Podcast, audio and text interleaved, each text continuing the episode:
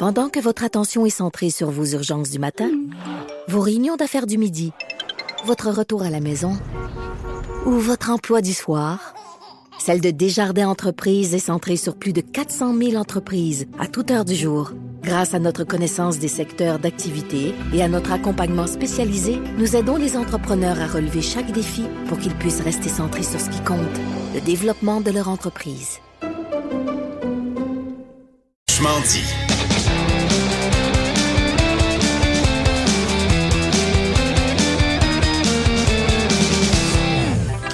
Je débute la chronique Disque dur avec Stéphane Plante avec une colle. Salut Stéphane. Oh, une colle pour moi. Oui, ben à vous deux, euh, Ah. Maude et, et Stéphane. OK. Euh, vous avez lu comme moi les, euh, les, les résumés du spectacle de Céline Dion hier. Ouais. À Ottawa, bon problème avec la voix. Euh, certains ont eu peur même que finalement elle mette fin au spectacle. Toi, tu es un maniaque de musique, toi, tu es une fan de musique. Moi, j'apprécie beaucoup la musique. Si je vous pose la question, qu'est-ce que vous aimez mieux? Vous allez voir Céline Dion. Elle a de la misère avec sa voix. Est-ce que vous préférez euh, que la pureté de l'organe demeure et que euh, il n'y a pas de, scam et que si ça marche pas, elle met fin au show? Ou qu'on en embarque subtilement un playback pour euh, faire la job pour la reste du show et que finalement, tu sais, ce soit pas une performance live qu'on voit, parce que souvent, on soupçonne ça des fois. Je dis pas que c'est ça qui est arrivé hier, mais on soupçonne que chez certains artistes, le, le petit playback est sympathique puis vient aider à pousser quelques notes ou à faire des tunes qu'on qu'on est plus capable de faire. Là. Moi, je suis anti-playback. je dirais ça, là. Ouais. Ah oui, J'aimerais j'aime mieux voir le show annulé. euh, Ouais, puis reve- revenir plus tard ou euh, pas dans la même soirée. là, mais- Ben, je pense que oui aussi, je serais déçue vraiment comme sur le coup. C'est comme l'ont été des euh, milliers de personnes qui l'attendaient à Montréal, mais tu sais, elle était pas capable. Mais là, tant qu'elle est à moitié capable, ben, je, trouve ça plate un peu, mais tous les gens qui sont dans la salle sont des fans inconditionnels de Céline. Fait que, tu là pour la supporter puis tout ça. Fait que ça a dû être un beau moment quand même. Mais quand tu vois Céline Dion, j'avoue que tu veux qu'elle soit au top du top de son art. C'est drôle, hein? Moi, je, me posais la question, je voulais vous entendre parce que je, je suis, euh, je suis divisé. C'est-à-dire que si tu vas voir une artiste comme Céline Dion, qui a une voix très puissante, que c'est très clair, que les versions sont pas mal toujours fidèles à la version originale, si tu t'en rends pas trop compte, non, pas alors que si tu vas voir, j'ai en tête, mettons, Pearl Jam, tu sais, que j'ai Mhm. vu plusieurs fois en spectacle, où les versions sont très différentes, la voix, est- est- elle- tu sais, tu le sens, là, que c'est une Mhm. voix live et tout ça. Si on m'embarquait un playback, j'ai ouais, c'est pas ça que je voulais voir, là. Pas la même énergie, disons. Ouais, ouais. C'est ça. Non. Mais, Bref. mais avec Bob Dylan, ça paraîtrait pas. S'il était très malade, il- ces jours-ci, quand il chante, c'est rare qu'il fait un bon tour de chant. Donc, euh, je pense dans le cas de Bob Dylan, il veut pas repousser les spectacles. Mais euh, dans le cas de Céline, c'est la voix qui porte le show. donc, Ah ouais, euh, c'est ça. OK, ben justement, on parle de Dylan, de Pearl Ben, Jam, voilà. on, pense, on pense au panthéon du rock and roll. Eh oui. Rock and roll, je Le- une swing. Oui, 35e édition euh, pour 2020. Déjà, on annonce déjà la courte liste. C'est pas encore toutes les, euh, les, les, les- les personnalités sélectionnées parce que euh, c'est le 2 mai 2020. On a annoncé 16 noms, mais dans ces 16 noms, il y en aura entre 5 et 7 qui seront gardés et dont on va souligner le- l'excellence, la carrière, tout ça, ça.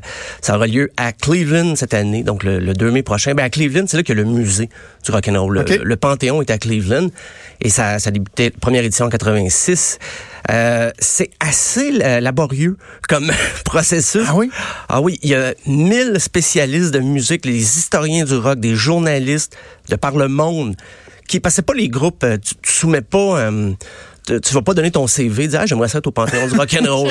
Je pense que je suis rendu là. là. C'est suis assez rendu précis. là. Moi, moi, j'avoue, j'aimerais faire partie du comité parmi les, les 1000 euh, les, les experts de par le monde, mais ça semble être un, groupe assez sélect.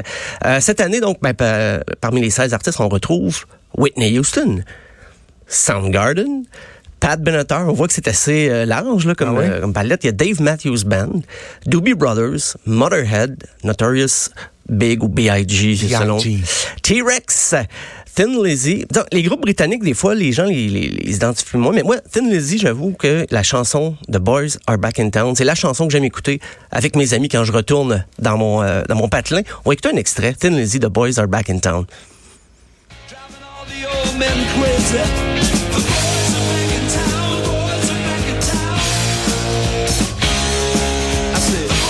Un petit plaisir ce matin. Ben, non, mais je- évidemment, je connais cette chanson-là, mais Tin Lizzy, je ne connaissais pas le nom du groupe. Ben, le, le chanteur est je suis.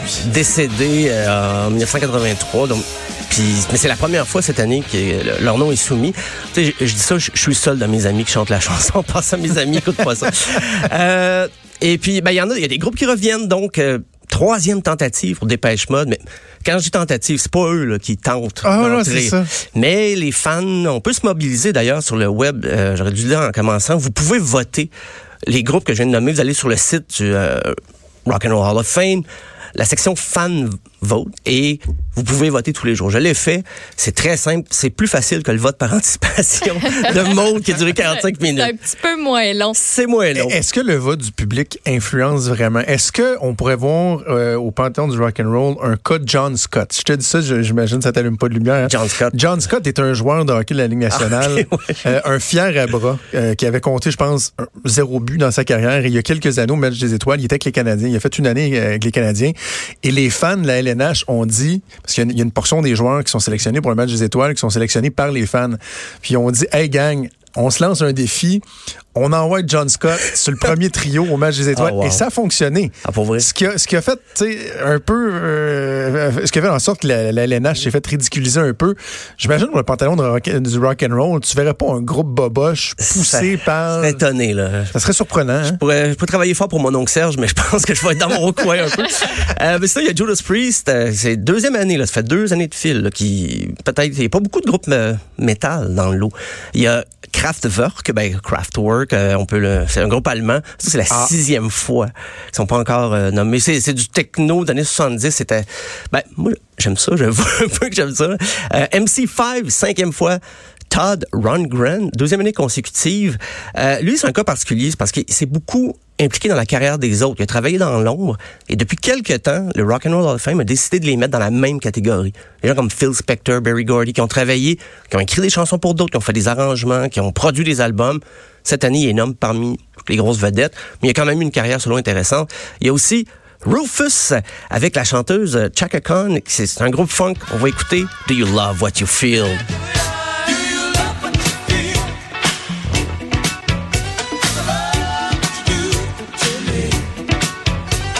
La notion de rock and roll est quand même assez large. est, est très élargie. Enfin, oui. Ben, admettons, là, Benoît me posait la question en ondes ce matin, là, puis il voulait que je te la pose aussi. Il dit Pourquoi Whitney Houston est dans le panthéon du rock and C'est- roll? C'est la question que je me suis posée quand tu l'as mentionné tantôt, moi aussi. Whitney Houston, je, je comprends très pas. Là. pop. là. Euh, Il y a beaucoup de rap aussi. Ben, les Beastie Boys qui sont quand même rock là aussi par moment, mais il y a eu euh, Run DMC, NWA.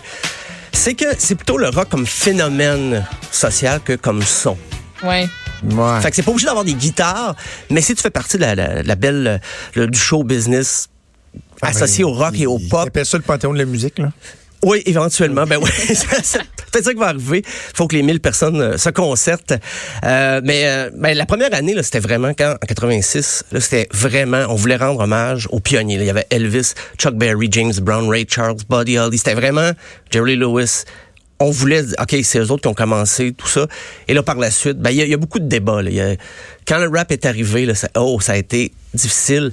Euh, mais dans les règlements, il faut que ton premier album euh, soit sorti il y a 25 ans pour montrer que tu as une carrière quand même assez bien établie ou, ou que tu as travaillé sur un album qui est sorti il y a 25 ans. Mais tu sais, les grands noms, il y, a, il y a The Doors, Neil Young, Aretha Franklin, les Beach Boys, les Beatles. Le cas des Beatles, c'est drôle parce que les quatre membres, ils, ils ont eu un- ils ont été intronisés par le groupe, mais aussi par- pour leur carrière solo. Même Ringo, ça, ça a été en 2015. On a reconnu que Ringo Même. Ringo, pauvre Ringo. Ça a pris du temps, non, mais c'est parce que tous les Même autres, Ringo. tout le monde, John Lennon, euh, Paul McCartney, George Harrison, il y avait eu une intronisation beaucoup ah, bien avant pour ce pauvre Ringo. Mais maintenant, c'est chose faite.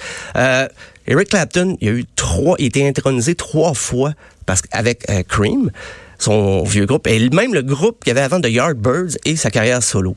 Donc, il, Wow. il est quand même euh, c'est, le seul cas dans l'histoire de, du Rock and Roll Hall of Fame. Ben, Bob Dylan, si je le nommais, ça, ça avait mieux passé que son Nobel. Quand il y a eu, le- on reconnaissait la part de, de Monsieur Dylan, de Cars, j'en ai parlé avec Rick Ocasek qui nous a quittés récemment. Ben, c'est chose faite maintenant. C'était l'année passée. Euh, mais c'est, c'est assez compliqué. En janvier, là, on va compiler tous les votes qui ont été amenés par les fans On va continuer. Il y aura une deuxième ronde. Et là, ça va être réparti entre le vote des experts et le vote du public. C'est, plus compliqué que le scrutin proportionnel. C'est vraiment quelque chose. Euh, la chefferie de la course à la chefferie du Parti démocrate, on sait rien comparé au Rock and Roll Hall of Fame. Comment on procède par élimination et tout ça. Euh, tellement que ça, ça fait dire, ben, les, les Sex Pistols en 2006, euh, il est intronisé. Ils ont refusé d'assister à la cérémonie parce qu'ils trouvaient que le, le fameux musée du rock and roll, pour eux, c'était, et je cite, une tache d'urine. Mais Hein? il, était, plus vulgaire que moi, je pense, quand ils l'ont dit. Donc, c'est encore contesté un peu, mais euh, quand même, le, moi, j'aimerais faire partie du comité pour Ça choisir. va être le fun, hein? Ah, j'adorerais ça. Est-ce que ça, vaut- ça vaudrait la peine euh, de, de se pencher euh, dans une prochaine chronique sur les, les controverses lors des soirées d'intronisation? Tu sais, Ah, comme des. Guns N' Roses, qui a- qui se Oui, oui, qui pointent pas, qui refusent, etc. Je sais pas s'il y aurait matière Ah, ben, à explorer sûrement. ça.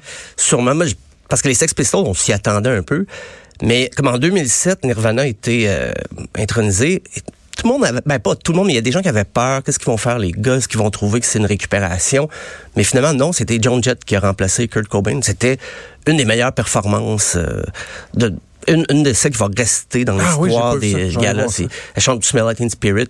Puis c'est, c'est, c'est très bien. Puis John Jett, c'était une des idoles. Kurt Cobain appréciait beaucoup John Jett and the Blackhearts, puis The Runaways, son groupe d'avant.